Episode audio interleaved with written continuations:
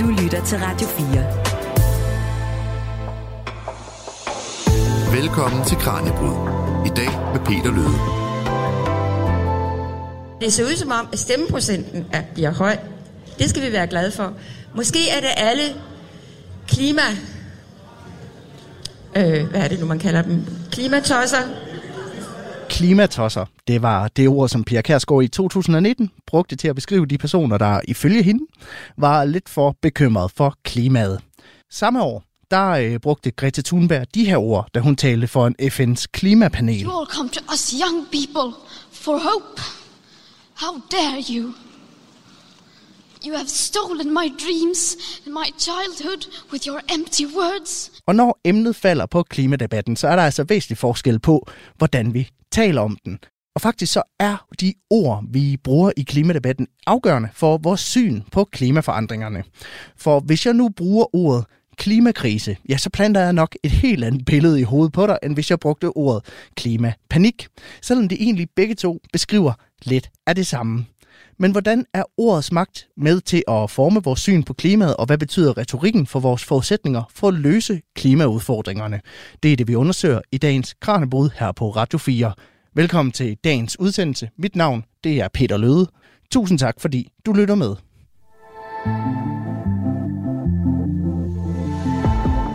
Du lytter til Kranjebrud på Radio 4. Og min gæst i studiet i dag er Esben Bjergård Nielsen. Velkommen til studiet. Mange tak. Esben er lektor i retorik på Aarhus Universitet, og der har du blandt andet beskæftiget dig med den måde, vi taler om klimaet på. Og jeg kunne godt tænke mig at starte med at, at høre, fordi jeg synes jo hurtigt, når emnet falder på klimaet, så bliver debatten meget tit meget hård øh, enormt hurtigt. Og nu hørte vi blandt andet eksemplet med klimatosser i, i starten af programmet her. Og på den anden side kan debatten også hurtigt udvikle sig til at blive meget dommedagsagtig, synes jeg. Altså det virker lidt til, at vi mangler nogle ord til egentlig at tale sammen omkring den her debat. Mangler vi gode klimaord? Ja, vi mangler i hvert fald nogle måder, vi kan tale om klima på, som øh, skaber en eller anden form for konstruktiv ja. samtale. Øhm, det, der er sådan noget, der sker over tid. Det er ikke noget, der kommer fra den ene dag til den anden. Men øhm, lige nu, der, der øh, ser vi i klimadebatten, at en del af det, der er i konfliktniveauet, måske også er fordi, at folk meget hurtigt bruger ord, der enten øh, skubber modstanderen fra en, eller øh, ord, som øh, begrænser, hvordan vi egentlig kan snakke sammen om klimaet på. Ja, for hvad betyder det for debatten, at vi mangler de her ord? Øh, debatten virker jo hurtigt enormt opdelt, synes jeg. Ja, altså det, det er, øh, betyder rigtig, rigtig meget. Altså jo, jo mere vi har debatteret et eller andet emne igennem, igen og igen og igen i løbet af et samfund. Ikke? Altså vi med et samfundsdebats levetid, og det er jo ofte flere årtier, sådan en kan, kan foregå. Ikke? Øhm, jamen, jo flere ord, jo flere vinkler, jo flere fortællinger og så videre får vi, vi kan hive fat i, vi kan bruge fra hylderne. Vi får sådan et repertoire, både politikere og andre interessenter, men også os borgere. Ja.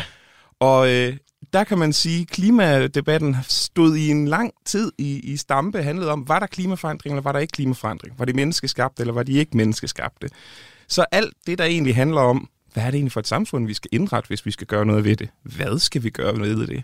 Hvem øh, har ansvaret? Hvor hurtigt skal det gå? Hvad må det koste? Den type spørgsmål har vi faktisk et ret underudviklet sprog for. Det betyder, at vi bliver nødt til at hente fra andre steder. I, i, vi er nødt til at gå andre steder hen i vores sådan, øh, hjernes landskab, ikke? for at øh, finde argumenter, fortællinger, ord til at beskrive, til at argumentere med. Og det, øh, det er jo måske ikke altid lige smart, fordi det betyder så, at så er der andre interesser, andre ting, som måske ikke lige præcis passer ind i, i, i den måde, klimaet fungerer på som debat, ikke? som lige pludselig bliver mm. det, der, der, der kommer til at, at styre det. Og øh, det er jo blandt andet udviklingen i klimadebatten og betydningen af de ord, vi bruger, øh, som vi skal udfordre i løbet af, af dagens program. Men inden da, Esben, så lad os lige træde skridt tilbage og tale ja. om din egen forskning i det her. Fordi jeg kunne godt tænke mig at starte med at spørge dig, hvorfor er lige præcis klimadebatten interessant som retoriker? Altså klimadebatten er interessant som retoriker for flere årsager. For det første så, fordi det er en utrolig øh, præsent og øh, central samfundsdebat, både i Danmark, men også internationalt lige nu. Det har det sådan set været i et stykke tid, ikke i nogle år. Øhm, jeg vil sige, en anden grund til det, det er fordi, at det er en debat, hvor at vi faktisk, eller når jeg kan se i min forskning, ikke, øh, der sker udviklinger. Mm. Øhm, hvis man ser på sådan en, en debat som abortdebatten for eksempel, jamen øh, ikke, ikke 100%, men næsten. Ikke? Så de samme argumenter, man så tilbage i 90'erne, tilbage i 0'erne, så dem ser man også hver gang, det blusser op i dag. Men klimadebatten har faktisk i løbet af de sidste årti udviklet sig en del. Og det øh, er jo selvfølgelig interessant for en forsker som mig, at, at øh, se, oh, hvad er det egentlig, der sker? Hvor er det, der er nogle bevægelser i samfundet, der faktisk gør, at vi taler om det her? Måske på en lidt anden måde. Og det kan være, at du skal prøve at sætte os en lille smule ind i, altså hvordan du selv har forsket i lige ja. præcis øh, klimadebatten. Jamen, øh, forskellige måder, jeg har forsket i klimadebatten, har været, øh, nu er jeg som sagt retoriker, så, så noget af det, jeg er for eksempel interesseret i, det er sådan noget som politisk retorik, øh, offentlige taler og den slags. Så jeg er for eksempel lige nu i gang med et forskningsprojekt, hvor jeg kigger på øh, tværs af mange forskellige taler, holdt i mange forskellige sammenhænge, ikke af Mette Frederiksen og den tidlige regering, og ser på, hvad der sker der i de sektioner, der handler om klima. Så sådan på tværs ikke, af, af, af Nordrand, mm. der, der, der kigger på, hvordan udvikler deres brug af, af ord om klima sig. Øhm, en anden måde, som, som øh, sådan noget som forskning her, det er ved at kigge på, hvad er det for nogle reaktioner, der kommer, når der sker noget. Når sådan en som Greta Thunberg kommer frem i debatten, hvad er det så for nogle reaktioner, som vi ser på sociale medier, i ledere, på kommentarspor, i øh, kronikker, der bliver skrevet? Sådan noget. Altså, hvad er det, når borgerne så engagerer sig i debatten? Hvad er det så øh, for nogle argumenter, for nogle modargumenter, for nogle fortællinger, ideologier osv., der bliver sat i spil? Men det kan også være, at vi lige skal diskutere, altså hvad er retorik helt konkret? Fordi det bliver nok noget, vi kommer til at vende tilbage til at bruge lidt ja. i flæng, det her ord retorik. Hvad er det, det dækker over helt præcist? Ja, der er jo nok mange, der vil have den her idé om, at øh, man tænker, oh, det er ren retorik, som sådan noget, der er tomme ord, eller manipulation, eller med sådan lidt mere nymodent ord, spin. Ja. Øhm, og det kunne ikke være længere fra sandheden i virkeligheden. Øh, retorik er i virkeligheden et fag, der handler om at tale godt i et demokrati. Altså simpelthen det, at når vi lever i et demokrati, så øh, det at kunne kommunikere på en måde, der er overbevisende, hvor man kan udtrykke sine tanker, sine idéer klart, jamen øh, det, det er øh, jo væsentligt for, at vi kan have en eller anden form for samtale, en deliberation, hvor vi finder ud af, hvad er det egentlig, vi skal gøre med politiske spørgsmål. Og det går helt tilbage til Aristoteles 2000 år siden i, ikke mere end da, i det gamle oldtidens Grækenland. Det er blevet taget op af Cicero og andre i løbet af Romeriet og så videre, så det, det er noget, der har nogle år på banen. Men det er på mange måder både du ved, en praksis, noget man gør ude i samfundet, eller når man stiller sig op og taler, og så er det en måde at tænke med, ikke? hvordan mm. fungerer det det egentlig, når vi bruger argumenter over for hinanden? Og der er det vigtigt at sige den der idé om, at retorik er tomme ord, at øhm, i virkeligheden, så den tese, jeg som forsker arbejder ud fra, og det som mange retorikere arbejder ud fra, det er det her med at sige, jamen, øh, der er ikke noget odiøst, der er ikke noget problematisk i at vil påvirke hinanden. Altså, øh, vi Nej. kan gøre det på bedre eller mere eller mindre konstruktive måder, mere eller mere etiske måder osv. Men det, at vi med vores sprog påvirker hinanden, er jo ikke bare okay. Det er i virkeligheden, så er det jo fundamentet for, at vi overhovedet kan have et fungerende samfund, at vi overhovedet kan udvikle det samfund, vi har. Ja, men hvordan kan retorikken så være med til at, at forme den måde, som vi, som vi anskuer og forstår for eksempel klimadebatten på? Jamen en af de måder er jo netop, at for eksempel, hvad er det for nogle ord, vi vælger at bruge til at beskrive et problem med? Øhm, nu, øh, nu tager jeg noget andet lige en klima et øjeblik ja. her, ikke? Altså, ser vi SU som øh, hjælp til, til unge mennesker, eller ser vi det som cafépenge? Mm. Ikke? Der bliver to meget vidt forskellige forståelser. Og øh, hvis man har den ene forståelse, så vil man argumentere på en måde. Man vil have en holdning til spørgsmålet om SU. Ikke? Hvis man har den anden, jamen, så vil man have nogle andre argumenter og et anden forståelse. Det, det deler os på den måde op. Og det er jo fordi vores sprog, øh, fantastisk som det er, ikke kan fagne hele virkeligheden. Ja. Ikke? Vi kan kun, vi kan kun øh, sige så meget med sproget. Hvis vi skulle sige alt, ikke? jeg har en mikrofon stående lige foran mig, hvis jeg skulle sige alt, jeg kunne sige om den, så ville vi blive her meget længe i det her interview. ikke? Så, så i stedet for, så det vi ser, det er, at øhm, vi bruger ordet, og der fravælger vi noget af virkeligheden, vi tilvælger noget af virkeligheden, vi bruger hele tiden vores sprog til at signalere til andre, hvad er det, du skal blive opmærksom på? Ja. Og på den måde, så former vi jo også andres blik på sager, men vi får også vores eget blik på sagen. Ikke? Ved at bruge de ord, så bliver vi endnu mere overbeviste om, at jamen, det er sådan, man skal forstå den her sag, det her spørgsmål. Mm. Øhm, så på den måde, så er sproget en vigtig del af at forme, ikke bare, du ved, sådan ens egen erkendelse, men også, hvordan man signalerer over for andre, og hvordan andre de lige pludselig forstår et eller andet. Hvor det er også det der, ikke? vi ser også uenigheder. Ikke? Det er ofte i definitioner af, hvad en sag handler om, ikke? vi ser uenigheden komme frem. Og jeg synes jo, der er sådan en gammel, der er et gammelt ordsprog, der siger noget om, at ord er med til at skabe den virkelighed, vi, øh, vi, vi, vi er i. Men det er ikke rigtigt det, der er tilfældet. Det er mere, at, hvad for en vinkel man ser på virkeligheden ja. fra. Ja, det vil jeg sige. Altså, jeg, jeg er ikke sikker på, at jeg vil sige sådan fuldstændigt. Der er selvfølgelig en virkelighed derude. Ikke? Det er ikke sådan, at sproget skaber en virkelighed, vi bare kan leve i vores egen. Men, men der er det her med at sige, okay, den forståelse, vi har af virkeligheden, ikke? Mm. den kan ikke undslippe Mikrofonen ser anderledes ud fra min vinkel, end den gør fra din. Lige præcis. Og øh, jeg tænker, at vi skal prøve at kaste os over at forstå klimadebatten, som den ser ud i dag, en lille smule Yes. bedre.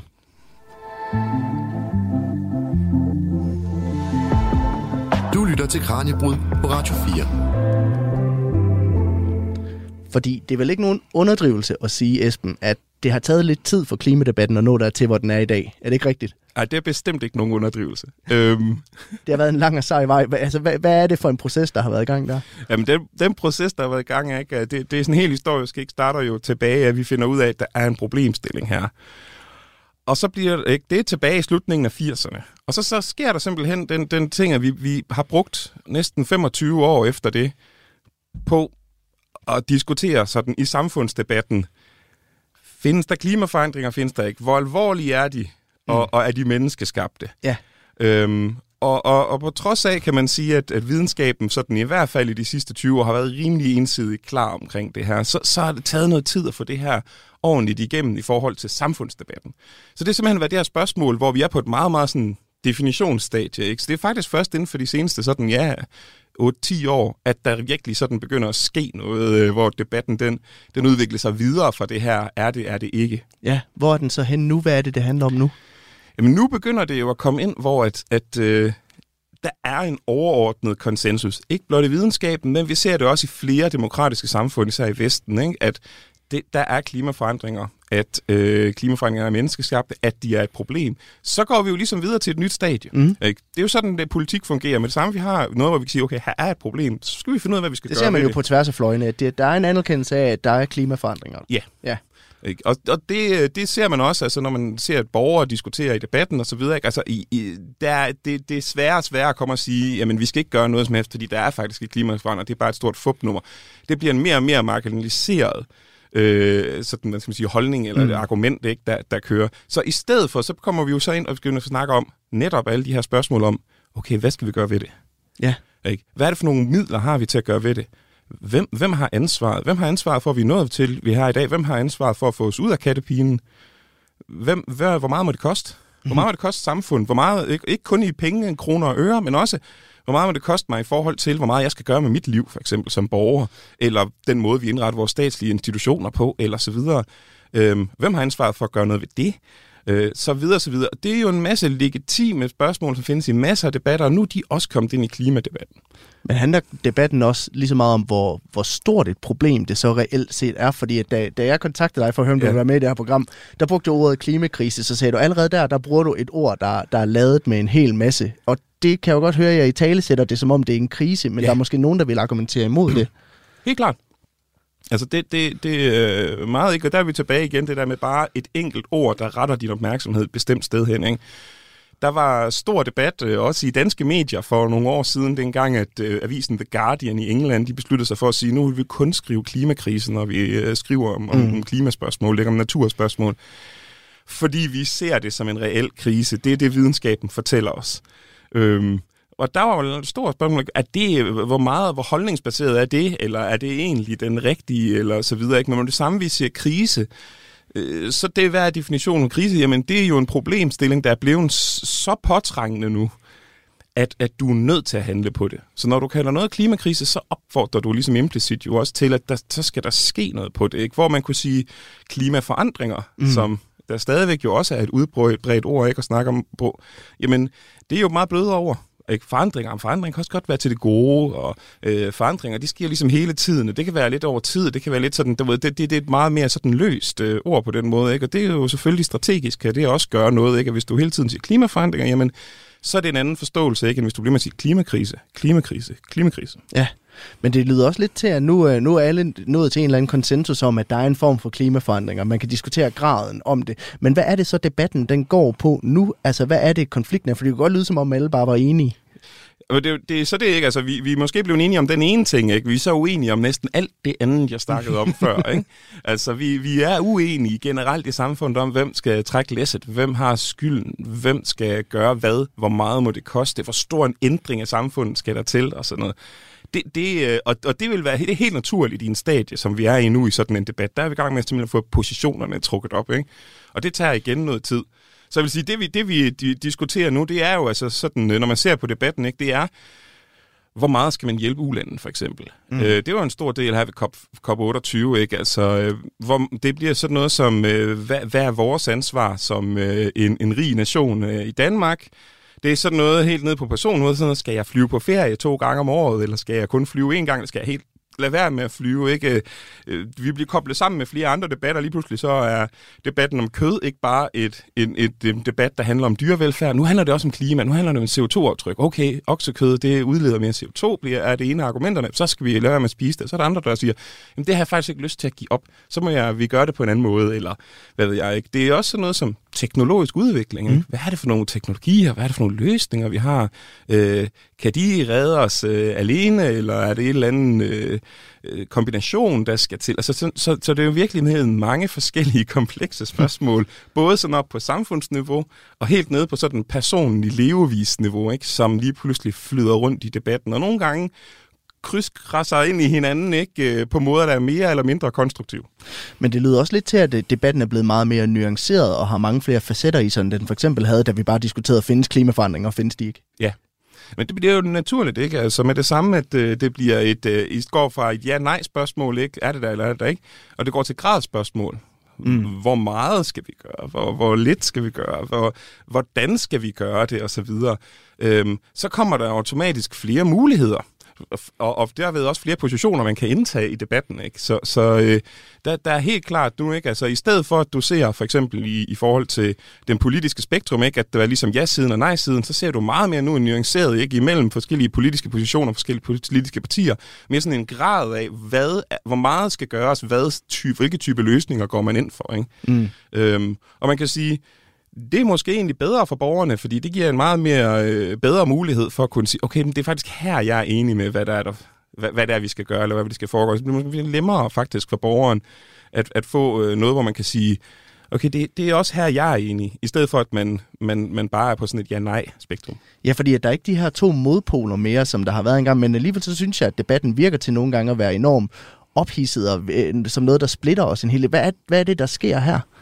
Men der sker to ting, ikke? Altså det, det ene, det er, at øhm, det her, det er, øh, hvis man skal se på videnskaben, jamen, så er det her et problem, der er enormt. Mm. Og det er måske også det, der, der øh, er med det, ikke? Altså at læser man IPCC-rapporter og så videre, ikke? Altså, så det kan næsten virke overvældende, ikke? Altså den omstilling, der faktisk skal ske. Ja. Ikke? Og der er der nogen, der siger, okay, den vi nødt til at møde, simpelthen med oprejst panden, head on, det, det, øh, så er vi nødt til at lave de her kæmpe ting. Og så er der, så er der andre, der siger, kan vi, kan vi gøre det? Eller som jeg anerkender ikke, at det er så stor en, en, en forandring, der skal ske. Ikke? Og lige pludselig, hvis der er nogen, der ser den her krise som værende, okay, men den her krise er nødt til at ændre alt. Mm. Ikke? Det, det, øh, det, der vil ikke være noget, der kan, kan få blive uændret. Øhm, så kommer man jo hurtigt i klins med folk, der siger, nej, for vi har faktisk nogle ting, vi gerne vil beholde, eller vi, vi er faktisk ikke enige i, at man ikke kan gøre det her inden for status quo's øh, rammer, eller så videre. Og, og den konflikt ikke mellem transformationen og at beholde status quo, den kan meget hurtigt blive ikke blot sådan ideologisk, men også meget følelsesladet. Ja. Altså det er fordi, øh, status quo er jo også den måde, vi lever vores liv på i dag.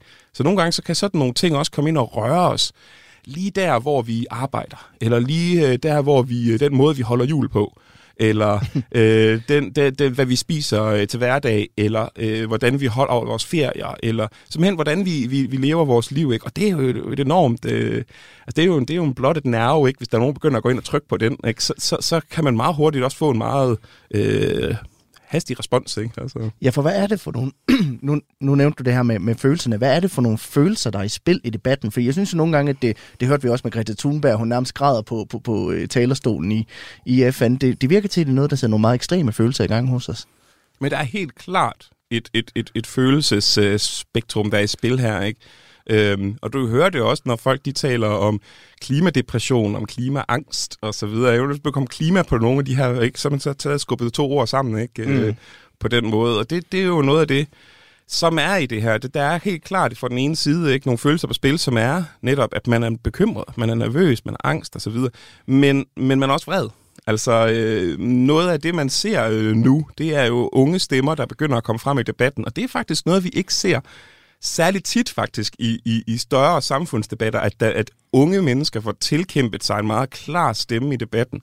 Men ser man på de stemmer, så er de ikke altid bare bekymrede eller angst eller deprimeret. De er vrede. Altså, de er vrede mm. over, at, at øh, det er endt, hvor det er endt, at, at øh, de, ser det som et svigt fra ældre generationer. How dare you, som, Lige øh, præcis, som Greta? Thunberg sagde. og, og sådan noget. Ikke? På den anden vej, ikke, så kan man også sige, som jeg sagde før, ikke? Øhm, der er også øh, følelser som øh, indignation. Ikke? Indignation over, nu har man skabt et samfund, for eksempel af ældre generationer, mm. ikke? så godt man kunne, og så kommer man, der får man kritik ikke fra yngre generationer. Øhm, der vil også være, som sagt, ikke? Altså, den her vade, som kan komme over folk, der ligesom siger, du skal ændre den måde, du lever på. Det er faktisk ikke godt nok. Men så føler man sig dømt. Ikke? Altså, så på den måde, så, så er der også et spørgsmål om, om følelser som øh, skyld og skam og ja. så videre. Ikke? Og det er vigtigt at, at, at, at, at få de to lige adskilt, ikke? fordi skyld, det handler jo om, at du har gjort et eller andet. Det, det handler om, at øh, du har ansvar for nogle handlinger. Ikke? Og det, det siger ikke noget om, hvem du er som person. Skam, det er noget, der er noget galt med dig som person. Ikke? Ja. Så, så, så det er jo også det her med, ikke, hvad er det, man bruger? Bruger man øh, retorik, øh, argumenter, som, som placerer skylden et eller andet sted, når nogen har gjort nogle ting, eller ikke gjort nogle ting, Øhm, eller udskammer man på en måde, hvor at man siger, at hvis du ikke gør noget ved klima, så er det fordi, du er et dårligt menneske. Der, der tænker jeg ikke, der, der er en forskel på, hvordan folk møder de to typer anklager. Møder man den med, ikke, med at sige, du har gjort nogle ting, kunne du gøre det anderledes? Hmm, det kan jeg tænke over. Ikke? Eller du er et dårligt menneske, fordi du ikke ja. har gjort det der. Hov, hvor våger du? Ikke? Så kommer den tilbage igen. Ikke? Øhm, så på den måde, så, så øh, spiller følelserne en vigtig rolle i, hvordan nogle argumenter, de, de simpelthen kommer til at flyve. Og alle de her ting, altså vores sprog, vores ordvalg, vores følelser, altså hvad betyder det så for vores evne og muligheder for egentlig at gøre en reel forskel for klimaet? Altså, jeg vil sige, de betyder jo noget, fordi at øh, følelser og de effekter, der ligesom er i, i spil i en, i en offentlig debat, tegner jo også debatten. Ikke? Man kan sige, øh, vrede er jo en optimistisk følelse. Forstået på den måde, at du bliver vred, fordi du tror, at din vrede kan gøre noget i verden. Den kan ændre et eller andet. Ikke? Så kan vrede også være destruktivt osv., men i første omgang, ikke? Så, så den vrede, som visse aktivister for eksempel føler, det er jo så det, der får dem til at gå ud på gaderne. Det er det, der får dem til at lave aktivisme. Det er det, der får dem til at få klima sat på dagsordenen steder, mm. hvor det ikke er på dagsordenen endnu. Og man kan sige, så, så, så helt klart, der er flere typer af følelser, ikke, som, som øh, en, bare vrede for den sags skyld, men altså, der er flere typer af følelser, som, som driver nogle af de momenter, som, som vi har set i de seneste år. Og øh, lidt senere i programmet, så skal vi også dykke ned i nogle af de begivenheder, der retorisk har sat sit præg på den måde, vi taler om klimaet på i dag. Men øh, inden da, så har jeg et spørgsmål, der trænger sig på, nemlig hvem det egentlig er, der bestemmer, hvilke ord vi bruger i debatten.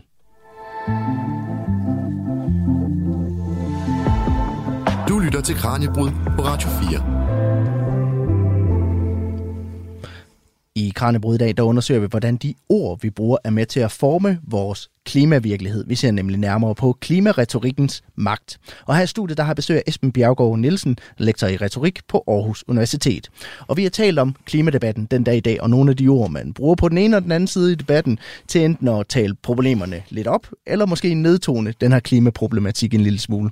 Og jeg vil gerne tale lidt om, hvem det så egentlig er, der planter de her ord i munden på os. Altså fordi der er det her retoriske udtryk framing, der betyder en hel del for, hvordan vi egentlig taler om ting. Det kan være, du lige skal starte med at prøve at forklare det. Ja, altså, framing er en teori, som bruges også andre steder end i retorikken, men blandt andet bruges i, i moderne retorikforskning, som sådan handler om øh, de, hvordan skal man sige, kognitive rammer, øh, som vi bruger til at forstå verden med hele tiden. Og det, som er pointen, det er, at de bliver ofte aktiveret sprogligt. Så når jeg siger demokrati, mm. så er der allerede nogle forståelser og nogle ting, ikke, som, som øh, bliver, bliver aktiveret hos dig. Øh, når jeg siger klimatosse, så alt efter, hvad for en ideologi du øh, sætter på, så, så tolker du det ord på en bestemt måde. Og, og den her framing, altså hvordan det er i virkeligheden, kan vi gå tilbage til det der med, ikke? det er sådan en hardcore om, hvordan netop ord, de sætter vores forståelse i spil, de mm. retter vores opmærksomhed et bestemt sted hen. Men ikke kun det, fordi en ting det er at, at rammesætte noget som, at det her, det er X. Vores hjerner gør noget ekstra kognitivt, fordi den sætter der noget i gang med, at med det samme vi siger om, det her, det er X, så er det ikke kun, at vi ser det som et faktum, at noget er som sådan her. Nej, vi begynder også at sætte moralske ting på det og sige, at det er sådan, tingene bør være. Ja. Ikke? Og lige pludselig så investerer vi øh, rigtig meget ind i de forståelser, vi har af verden, de forståelser, vi har af forskellige ting, og de forståelser bliver aktiveret gennem vores sprog. Og øh, nu hørte vi jo to eksempler i starten af udsendelsen på, øh, på to sider af klimadebatten, nemlig Greta Thunberg og Pia K. Hvordan ser man, at de hver især bruger framing til, til deres egen fordel? Jamen, de bruger i hvert fald meget, meget forskellige ting til at aktivere, ikke, i forhold til deres publikum. Det var meget tydeligt, ikke, at Pia Kærsgaard, når hun siger klimatosser, så ved alle, hvad det er, hvad det er, hun snakker om, hvem det er, hun snakker om, ikke, i det publikum, der sidder i, i øh, hvad hedder det, festlokalet ved Dansk Folkeparti den aften. Og, og, og det øh, er, jo, er jo klart, ikke? Den her idé om, om, om den tossede, øh, hvad hedder det, miljøaktivist eller øh, person, der går op i miljøet og sådan noget, den er, den er ikke ny. Altså, Nej. Det, hvis, hvis man ser øh, for eksempel i en amerikansk øh, sådan, øh, regi, ikke, så er det de her hvad hedder det, Birkenstock wearing, tree hogging, hippie environmentalists. Altså, øh, den, den her med, ikke, man har haft de her forskellige nedsættende ord ikke, øh, om, om det, ikke, og det, det taler hun meget klart ind i. Det, der jo så sker der, det er, at der er jo nogen, der lige pludselig, fordi faktisk, at debatten har rykket sig, der siger, hov, jeg er faktisk stolt klimatosse. Mm. Ikke? De tager Ja, der- ordet og Jeg prøver at genvinkler det. claime det her ord. Ja. Lige præcis, ikke? Der gik ikke mere end en uge, så kunne du begynde at købe altså t-shirts, ikke, hvor der stod stolt klimatosse på. Så lige pludselig, så kom det ord til at betyde noget andet, og det var netop, fordi der var nogen, der sagde, hov, lad os frame det anderledes, lad os lige tage det ord og indlægge det anderledes. Jeg er faktisk stolt af at være det her. Ikke? Det, og på den måde, så ændrer betydninger af ord sig også over tid. Hvis man ser på, på Greta Thunberg, mm. så er der jo en interessant ting, ikke? fordi der er sådan et, øhm, et ord som håb, der går igen i hendes debat eller i hendes øh, indspark i debatten. Ikke? Hun siger det her med, I kigger mod os unge mennesker efter håb. Ikke? How dare you? Ikke? Det er jer, der skal give os håb om noget. Mm. Ikke? Altså, hun siger også på et tidspunkt, ikke? I don't want your hope, I want you to panic. Men læg mærke til, hvad det er for publikum, hun snakker til der. Det kan mm. godt være, at det her det er offentligt ikke transmitteret, så der er masser af mennesker, der kan sidde og se med. Men det specifikke publikum, det er politikere. Det er Ja. magt, magtpersoner i samfundet. Ikke? Hvor hun siger, jeg kan ikke bare bruge jeres skåltaler. Det er det, hun mener, når hun siger håb. Ser man Greta Thunberg tale til demonstranter til gengæld, når hun er ved forskellige klimademonstrationer, og sådan noget, så taler hun faktisk også om håb. Men så siger hun noget andet. Så siger hun netop, i dag ser vi håbet. Vi ser håbet her. Håbet er hos borgeren. Håbet er hos de jer, der er mødt op. Håbet er i klimabevægelsen og så videre. Ikke? Mm. Så, så, så her bliver sådan en eller anden framing, ikke? Hvor er det håbet? Er det, hvem er det, der har håb? Hvad er det for et håb, man har? Jamen, det er et håb om, at man kan komme sammen som borger og kan ændre noget. Men den der idé om, at det er noget, man skal gøre for de, de magtfuldes bedste. Nej, det er for vores eget bedste. Ja. Ikke? Så hun, hun tager det ord og, og, og, og, og genfortolker det på en måde ikke i løbet af, af, forskellige dele af sin retorik. Og man, man kan jo inddele den her framing i sådan lidt to dele. Der er den politiske framing, hvor, hvor en under blandt andet aktivisme også øh, hører på sådan en som Greta Thunberg og, og Mm. Pia Kjærsgaard som Ja. politiker. Men så er der også den industrielle, altså industriens måde at frame det her med klimaet på. Hvad er det, hvordan byder de ind i den her debat? Jamen altså, vi kunne jo se sådan en, nogle, nogle historiske spor her, ikke? Altså, der, det, vi har dokumenter i dag, der viser nogle af de strategier og de langsigtede kommunikationsstrategier, som for eksempel olieindustrien har, Mm. har, har haft ikke internationalt på, hvordan er det, vi vil have folk skal tale om klimaforandringer. Og nu ser jeg ordet klimaforandringer her, ikke? Det er jo en interessant ting i sig selv, fordi øh, sådan har vi jo ikke altid brugt det. Altså hvis man ser både også indslag fra dansk tv-avis, vi ser det fra USA og så videre, så snakker man om global opvarmning tilbage i 90'erne og starten af 0'erne. Men i dag taler vi om klimaforandringer. Hov, Ja. hvordan kom vi herhen? Jamen en af de måder, det var simpelthen en, en kampagne, sådan en politisk kampagne, og ikke sådan med skilte ting, så men simpelthen bare med at bruge ordet klimaforandringer igen og igen og igen, som blev lavet af både lobbyister fra olieindustrien i USA, men også fra George Bushes republikanske regering. Og, og, øh, og så sker det ind i den amerikanske debat. Lige så stille, så begynder det at blive det ord, man bruger. Man begynder at se det i medierne over tid. Man begynder at se det i, at nu, oh, nu begynder demokraterne også at sige klimaforandringer. Øhm, okay, nu, nu begynder vi at se klimaforandringer i en kontekst over i, i England. Nu begynder vi at se det sprede sig i Europa. Nu, nu siger alle klimaforandringer.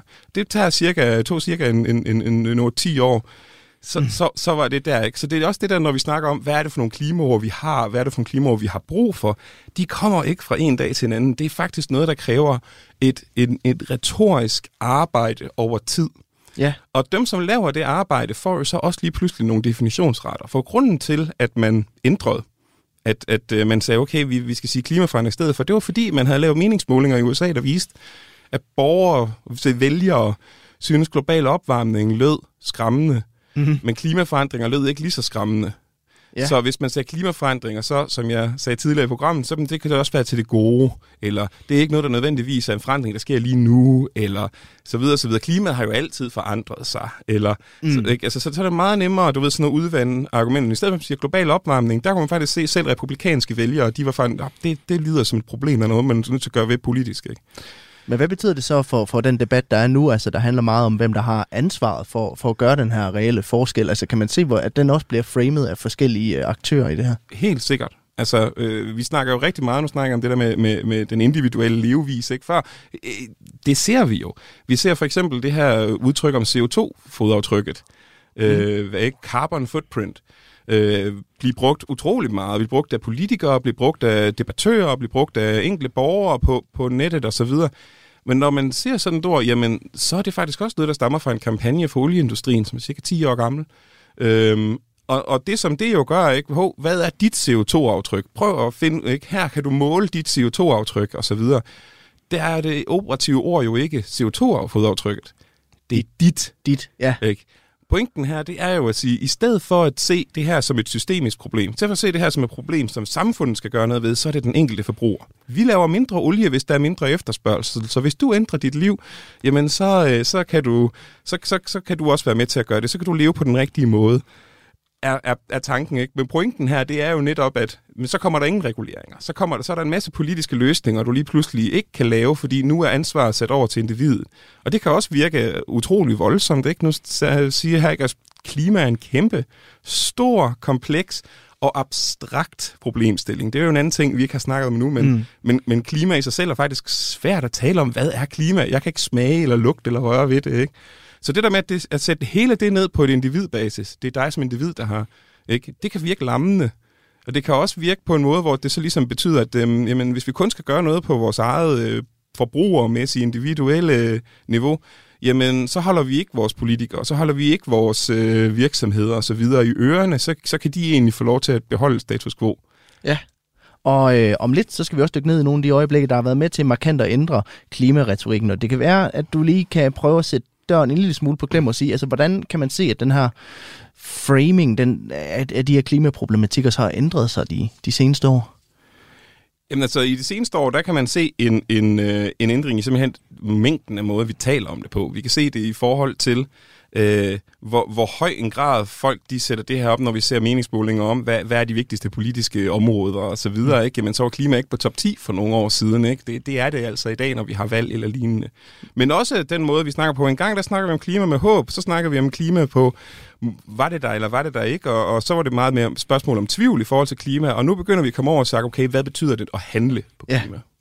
Og øh, hvordan vi nåede dertil, det skal vi tale om nu. lytter til Kranjebrud på Radio 4.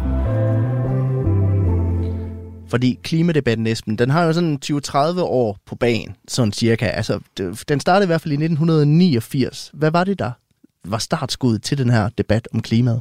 Altså man kan sige, startskuddet, der sådan, øh, ikke, der ikke har fundet, fandtes øh, retorik om klima før, eller videnskabelig forskning om klima før, men det, der ligesom sætter det på den offentlige ikke, øh, radar, kan man sige, det er da James Hansen fra NASA, han vidner foran kongressen. Ja. Der er slut 80'erne, ikke? Og, og han gør det et par gange, også op igennem 90'erne. Og øh, skriver senere den her bog, der hedder The Storms of My Grandchildren. Ikke? Han sætter allerede børnene ind i, i den her frame. Det her det er noget, vi er nødt til at gøre ved ved for fremtidige generationer, for mine børnebørns skyld. Og, og, og på det her tidspunkt, der skal man forstå, at øh, der bliver det præsenteret reelt som, her er et problem, her er nogle ting, vi nødt gøre. Det bliver fremsat meget sådan videnskabeligt politisk lød i det egentlig. Mm. Og der er egentlig på tværs af spektret, altså øh, både fra konservative og øh, hvad hedder det, øh, progressive stemmer, der siger, ja, det er et problem, det må vi gøre noget ved, og de begynder også at have forskellige holdninger til, hvad man skal gøre osv., men, men er egentlig med på det. Og, og noget af det skal man også ligesom forstå, at der sker noget i 80'erne, som vi ikke snakker særlig meget om i dag, men det er, at vi løbet fra faktisk en international, global miljøkrise ja. igennem lovgivning. Og det er øh, jo hullet i ozonlag, der snakker om her, mm. at øh, på det her tidspunkt, der har vi faktisk lige fået lavet en traktat, der skal stoppe udledningen af CFC-gasser som, som, øh, som, som ødelægger øh, ozonlaget, og det er faktisk lykkes. Og i lang tid, der ser vi faktisk jo, altså nu begynder der at ske lidt her i de senere år igen, øh, men, men, men altså, vi har haft nogle årtier her, hvor vi ser ozonlaget begynde at, at reparere sig selv. Så vi har faktisk haft en effektiv løsning på mm. den internationale miljøproblem. Så der er igen det her håb. Lige præcis. Og det går man ind i den her debat med, da den kommer på ikke med, at se, vi har gjort det før. Mm. Ikke? Og så begynder der jo så til gengæld at ske det her med, at nu begynder, at, at, at så over tid, ikke, så kommer der en, øh, det bliver for mindre og mindre øh, bevågenhed igen, ikke? så kommer der 9-11 i USA, så det, snakker vi kun om terrorisme og så videre. Øhm, det her det bliver et meget mere sådan partimæssigt issue, at øh, det her det er en sag, man er for eller imod, øh, for eller imod klima, ikke om det er der, men, men om forandringerne er der. Ikke? Øhm, og, og så sker der noget i 2006, da Al Gore han laver den her en ubekvem sandhed. Ja, der kommer det virkelig på dagsordenen. Der vil Oscar også. Ja. ja. Ja, han vinder, vinder Oscar, så han øh, vinder en øh, Nobels fredspris sammen med nogle klimavidenskabsmænd og så videre, så videre ikke? Og, og det her i virkeligheden jo er meget interessant, fordi det er jo ikke en film, det er jo ikke en dokumentar i sådan den normale forstand. Det her det er et slideshow. Altså mm. han stiller sig op foran, så ser man, du ved, han står ikke og sådan noget, men den, den solgte jo masser af DVD'er og biografbilletter og så videre, ikke? Øhm, og se en mand simpelthen bare holde en tale for, hvad er det, klimaforandringer går ud på? Hvorfor er de et problem? Hvad kan vi gøre ved det? Ikke? Og selv Al Gore kan ikke se, se sig selv bort fra, at han også kommer med sådan de der lidt individuelle løsninger på det og sådan noget. Ikke? Men han er alligevel meget klar. Han er i gang med at sige her, klima er for ham en moralsk debat. Ja. Det handler ikke om, øh, er det der eller er det der ikke, og så videre. Det handler om, at vi skal gøre noget, og, og hvad skal vi så gøre ved det? Fordi det er umoralsk ikke at gøre noget ved det. Ja, og han blev også udskældt af mange for at have lavet den her film, som mange jo mente var nærmest dommedagsprofetisk på, på mange punkter, ikke? Ja, og det kan man sige, det, det er den også. Altså, øh, øh, Al, Al Gore, han tapper helt klart ind i, i sådan et sekulært, kunne man sige, altså et ikke-religiøst øh, sådan fortælling om, om, om dommedag. Øh, men, men det, som er forskellen på den der øh, ikke-religiøse øh, ting, det er jo, at hvor man i, øh, i en religiøs fortælling, der vil man jo sige, okay, øh, vi vil jo egentlig faktisk gerne have, at dommedag sker, fordi det er der, de uretfærdige bliver straffet, de, de retfærdige, de får deres øh, belønning af Gud, og så videre. Vi kommer videre op til, til et himmels tusindårsrige, og så videre. Så er frelsen i en sekulær version, at du ikke, altså det må ikke ske. Katastrofen skal udlades, ikke? Og, og, og det, der så ligger i håbet, det som Al Gore, mm. han prøver at sige her, ikke? Så det er rigtigt, han bruger ligesom den troper fra ap- apokalypsen, fra undergangen, ikke? Men han siger samtidig, frelsen for os ligger i at sørge for, at det her ikke bliver en katastrofe. Og så er biproduktet, at hey, i det, at vi gør det, så kunne vi måske skabe en bedre verden også mm. for os selv.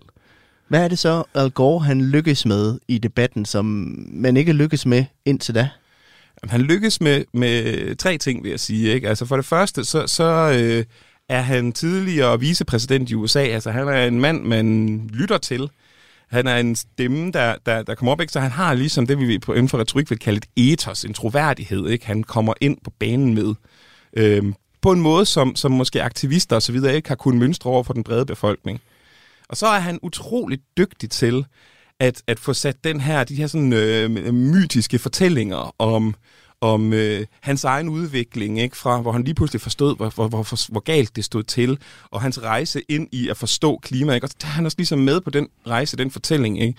Så det, det har han været rigtig god til. Den sidste ting, det er, at hvis man ser det, så øh, er det jo en sjov ting, han bliver hele tiden beskyldt, at oh, han er en dommedagsprofet og sådan noget, mm. fordi faktisk, hvis man ser selv i dag en Inconvenient Truth, så er det en ret sjov film. Altså han joker hele tiden, han er jovial, han er nede på jorden og så videre. Ikke? Så, så, så den bliver præsenteret det her egentlig ret dommedagsagtige budskab, men på sådan en utrolig rolig, dagligdags øh, måde, ja. øhm, som han måske lidt er gået væk fra i senere år. Der er han blevet lidt mere sådan hård og kantet i sin retorik. Ikke? Men dengang, der handlede det meget om at prøve at, at, at, at få det her gjort klart på en måde, der faktisk var spiseligt for folk. Hvordan udvikler debatten sig så i, i årene efter en Inconvenient Truth, den, øh, den udkommer?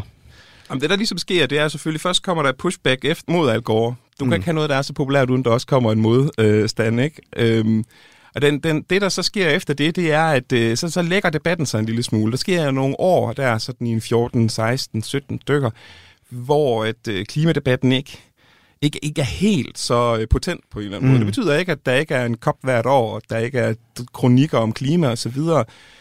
men det er som om, der er en eller anden stillstand. Øhm, vi snakker meget mere om Trump, vi snakker meget mere om Brexit, hvis vi sådan skal snakke om Europa og USA ikke, hovedsageligt, som det jeg kigger på i min forskning. Ja. Øhm, så, så, øh, så på den måde, så, så, øh, så, så, så, så sker der ikke særlig meget. Altså, blokkene bevæger sig ikke rigtigt. Men så sker der noget i 2017. Der, øh, der kommer det jo lidt på tapetet igen, det her med, med klima. Hva, altså, hvad er det, der sker her, der ligesom vender den her debat? Jamen, der sker flere forskellige ting. Og det er jo det, der er det interessante. Det er jo derfor, jeg synes, det her det er så, så, så fantastisk spændende i dag mm-hmm. ikke, at se på. Ikke? En af de ting, der sker, det er, at øhm, vi begynder lige så stille, og nu i dag i mere og mere udbredt grad, at se konsekvenserne af klimaforandringer i verden det var noget, Al Gore han havde svært ved at vise. Han kunne godt vise, du ved, billedet af en, en, en ismur, der, der, der mm. faldt sammen op på Arktis. Han kunne vise nogle flotte Isbjørn ude på isflagen. Lige ja. præcis, ikke? Som jo har været mange år med skotten for klimaet, ikke? Altså... Øh, det, det, øh, det, det, det, ikke? Og, og, men, men man kan også vende den om og sige, hvor mange mennesker har set en isbjørn levende liv øh, uden for zoo. Øh, ikke, altså når jeg spørger mine studerende, så kigger de alle sammen blankt på mig. Ikke? Altså i virkeligheden, så kan man sige, der er jo ikke nogen identifikationskraft, når det kommer til stykket med den der isbjørn. Den er sød, og den er vild, og den er mm. ikonisk, men, men hvad gør den egentlig for os? Og når vi lige pludselig begynder at se skovbrand i Sverige, ja. oversvømmelser i Tyskland, mudderskred i Norge, når vi begynder at se uh, hele områder i Kanada, Australien, mm. Grækenland, Spanien brænde ned, når vi begynder at få luftforurening på grund af de her brænde i nabolandene, når der lige pludselig er billeder af øh, en gul himmel i New York, fordi der tusindvis af kilometer væk er en skovbrand i Canada. Og videnskaben så kan gå ud og sige, at det er faktisk noget, hvor vi kan se, at der er en, en kausal forbindelse til klima her. Så begynder det lige pludselig at være i vores hoveder på en anden måde. Og man kunne sige, det virker som nogle meget apokalyptiske, mm. nogle meget sådan dommedagsagtige billeder. Men jeg tror mere, det er det der med, at lige pludselig så er det noget, der er i verden, som vi reagerer på. Og det handler måske også om det her med, som du nævnte før, at klima er også svært at føle på. Det er ikke noget, vi ja. kan dufte smage, men lige pludselig så kan vi se det nu. Ja, altså det er det, det, vi har, ikke? Altså inden for retorikken, når vi snakker debatter, og vi snakker om, om hvad er det, en taler gør, ikke? Og det er jo igen det der med opmærksomhed. Der snakker vi om noget, vi kalder retorisk nærvær. Og retorisk nærvær er i virkeligheden, kunne man sige, ude af syn, ude af sind. Hvis der er et eller andet emne, vi ikke oplever, vi ikke ser, vi ikke har en eller anden personlig fornemmelse til, så er det sværere for os at relatere til det. Med det samme, det bliver sat på vores radar på en eller anden måde, med det samme, vi så at sige kan se det. Ikke? Mm. Jamen, øh, så bliver det lige pludselig, så reagerer vores hjerner, så vil, vil vi lige pludselig godt engagere med det og så videre. Ikke? Så mange gange, så er det jo også det, vi ser ikke? med sådan en som Greta Thunberg, det var det, at hun kommer også frem i den her periode, og det hun får gjort, det er at få sat det her på dagsordenen, gør det her nærværende for folk, ikke? Øhm, hvor folk de lige pludselig ser øh, klima på, på en helt anden måde. Ikke? Nu bliver det præsenteret ikke som en forhold imod klima, nu bliver det præsenteret som den største krise, vi faktisk står overfor som globalt samfund.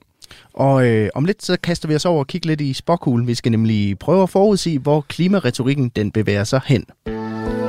Du lytter til Radio 4. For vi har jo lidt en løs tråd fra tidligere, Esben, som jeg godt kunne tænke mig at binde sløjf på, nemlig det her med de klimaord, vi står og mangler. Ja. Altså, hvad er det, de skal kunne, de her klimaord, vi står og mangler? Jamen, det som de skal kunne i, i første omgang, ikke, det er, at de skal kunne åbne debatten. Altså, de skal kunne være klart beskrivende af, hvad det er, der sker rundt omkring. Ikke? Og når jeg siger klimaord, vil jeg også gerne lige præcisere, at det behøver ikke nødvendigvis være et enkelt ord. Det kan også være sætninger og fortællinger osv., ikke? Men, men måder at snakke om klima mm. på, ikke?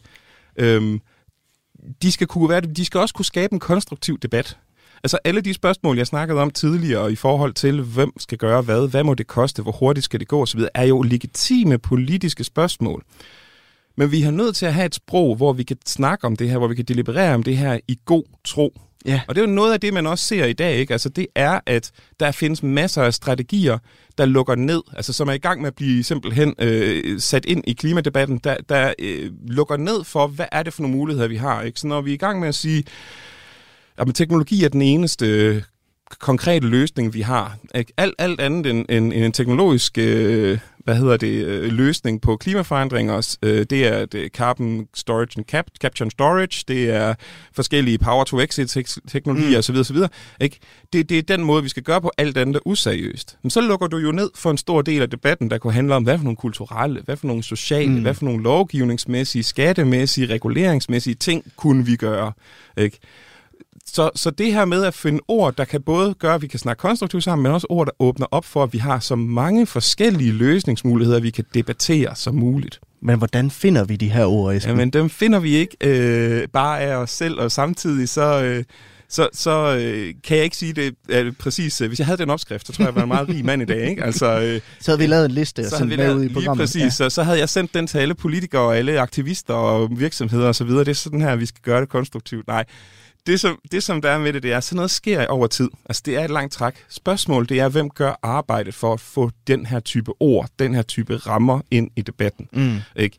Hvis arbejdet hovedsageligt det, det bliver gjort af folk, der ligesom er med til at sætte dagsordner, politikere, virksomhedsledere, aktivister osv. Ikke? Hvis det hovedsageligt bliver gjort sådan, at vi får sådan nogle former for diskurser, som egentlig forhaler handling, ikke? som siger, at det er individet, der er, eller som siger, hvad med den her problemstilling? Vi skal løse den, før vi kan løse klimaproblemstillingen, eller mm. øh, hvis øh, jamen, det er kun teknologi, eller øh, vi, kan, vi kan alligevel ikke gøre noget, fordi det, der, der skal ske for meget for hurtigt, så, så vi kan lige så godt bare altså, øh, droppe det hele. Ikke? Det bliver sådan nogle typer øh, måder, vi snakker på, jamen, så kommer vi ikke meget videre i forhold til at finde reelle løsninger. Ikke? Så bliver det svært, ikke? og det mener jeg ikke i forhold til, sådan, hvad vi gør konkret, jeg mener simpelthen, at det bliver svært for os borgere mm. at snakke sammen og snakke med vores politikere om det. Så det handler om, hvem der i sidste ende kommer til at frame det her? Til en grad, ja. Og det handler også noget om, at måske især for politikere, som har en stor definitionsmagt, at forstå, at det ikke er uskyldigt, hvordan de snakker om klima. En ting, det er at fremsætte sin egen holdning på en måde, ikke, og, øh, der, der man mener er mest effektiv. Det er helt okay, men at bruge ord, der definerer debatten på en måde, der lukker af for løsninger. Også selvom man er uenig med dem, altså lukker af, så den her, de bliver bare set som useriøse. Øhm, den magt har politikere en gang imellem, ikke? men det er altså en magt, man skal være varsom med, fordi det skaber ikke nødvendigvis en bedre samfundsdebat. Ikke? Det kan godt være, at man tænker strategisk, at se, så fik jeg mit, øh, min, mit argument klart frem. Ikke? Men du har faktisk gjort den overordnede samfundsdebat en bjørnesendste. Og øh, vi har så småt tre minutter tilbage i selskab med hinanden i dag, Esben. Og jeg kunne godt tænke mig at spørge her til sidst. Nu, nu spurgte jeg dig i starten, hvor den her debat nogle gange går skævt. Jeg kunne mm. godt tænke mig at høre her til sidst, hvor har vi trods alt formået, formået at finde fælles fodslag i den her debat? Jeg vil sige, vi har jo formået at finde en fælles fodslag, øh, der hvor vi, vi har kunnet komme sammen til. Nu, nu, nu er der faktisk en anerkendelse på trods af politiske skæld om, at der er faktisk en, et problem, at vi ikke kan, vi ikke kan undsige os videnskaben. Det i sig selv er, er en ting. Der begynder også at komme nogle ting, hvor at, øh, de, de appeller, der kommer især fra nogle af de sådan fattige ø-nationer og så videre, ikke blandt andet ved COP, der er sådan noget der, de bliver fremstillet meget mere sympatisk, end de gjorde for nogle år siden. Ikke? Så man begynder også at se, især måske også i sådan hos ungdommen, ikke? En, en, en solidaritet med folk, der faktisk er geografisk øh, meget langt væk fra os. Og det, det synes jeg faktisk også er en, en vigtig del af det her, at man kan se ud over sin egen nationale næsetip. Ikke? Mm. Og, og, og den øh, er der helt klart. Øhm, der hvor vi også kan se nogle ting, ikke, der, der, det er måske også, at på trods af, at der er en klar generationskonflikt i klimadebatten, det, det kan ikke und, altså, man ikke undse, så begynder vi faktisk også at se især sådan bedsteforældre organisere på en måde. Vi begynder faktisk at se nogle, nogle sådan de, de helt ældste generationer og de helt yngste, ikke? nogle alliancer og nogle, nogle fælles fodslag. Ikke? Vi begynder at se organisationer som øh, bedsteforældre for klimaaktion og så videre. Ikke? Altså, øhm, og det, det er super interessant for en forsker som mig at se, hvordan at der lige pludselig måske bliver bygget nogle alliancer, som man, man ikke altid ser i klimadebat, altså i, i samfundsdebatter generelt faktisk. Altså at at, at folk på tværs af meget forskellige generationelle skæld lige pludselig finder sammen på nogle måder, ikke? og kan tale sammen, og, og, og, og føler, at de kan lære noget af hinanden, og sådan noget. Ikke? Det, jo, det vil jeg sige, det er sådan en af de der også uh, positive sider af, hvad der sker lige nu i klimadebatten. Jeg kunne godt tænke mig at høre helt kort her til sidst. Det har jo taget os 30-35 år at nå til det her fælles mm. fodslag om, at det overhovedet findes. Altså, kan vi overhovedet nå at færdiggøre klimadebatten, inden klimaforandringerne gør det af med os? Ja, det, det vil jeg jo så, der vil jeg så gå tilbage til håbet, ikke? At det håber jeg. øhm, men, men, men jeg vil sige, øh, det er fuldstændig rigtigt. Altså, de næste 10 år er meget, meget vigtige for, hvad det er for en, en, en, en, en sådan øh, bane, vi lægger os ind i. Ikke? Så det er jo helt klart, ikke, at det er nu, at vi netop altså skal have åbnet de muligheder for, hvad det er, vi kan deliberere om som samfund ikke, i forhold til løsninger. Så derfor så går det ikke bare at lukke ned for visse typer kulturelle, lovmæssige øh, samfundsændringer osv. Øhm, vi kan, vi kan, en, en, en klog person sagde engang ikke, at øh, klima kan ikke løses med en, med en silver bullet, altså en sølvkugle. ikke? Nej, den skal bruges øh, spredehavl, silver buckshots. og, øh, og det synes jeg faktisk er en, en, en, en klog måde ikke, at tænke på, øh, hvad det er, der også er brug for i selve klimadebatten. Det kan ikke være én diskurs alene. Der skal være masser af stemmer og masser af mulige løsninger, vi kan diskutere som borgere. Esben Bjergård Nielsen, lektor i retorik på Aarhus Universitet. Vi når ikke mere. Tak fordi du vil komme forbi i dag. Selv tak. Lytter til Kranjebrud på Radio 4. Det var alt, der var på programmet i Kranjebrud i dag. Der er selvfølgelig et nyt program klar til dig igen i morgen, samme tid, samme sted. Hvis du hungrer efter mere Kranjebrud, så kan jeg anbefale, at du downloader Radio 4's app på din telefon. Der kan du nemlig høre alle tidlige afsnit af Kranjebrud som podcast. Tusind tak for nu. Mit navn det er Peter Løde, og til sidst der skal jeg huske at sige, at programmet er produceret af produktionsselskabet Videnslyd for Radio 4. Han nægter, at der har været tale om sådan en bevidst manipulationsstrategi fra hans side. Ikke? Charles Manson. Og det er jeg overbevist om, der har været. Kultlederen, der endte som centrum for en række bestialske drab. At det lige går ud over de mennesker, det går ud over, det er et tilfælde. Lyt med, når vært Christoffer Lind og religionshistoriker Peder Bybjerg forsøger at forstå mennesket bag monstret i Krimiland. Manson er helt sikkert sociopat. Højst sandsynligt psykopat. Find det i Radio 4's app, eller der, hvor du lytter til podcast. Radio 4. Der er måske mere bag. Ikke så forudsigeligt.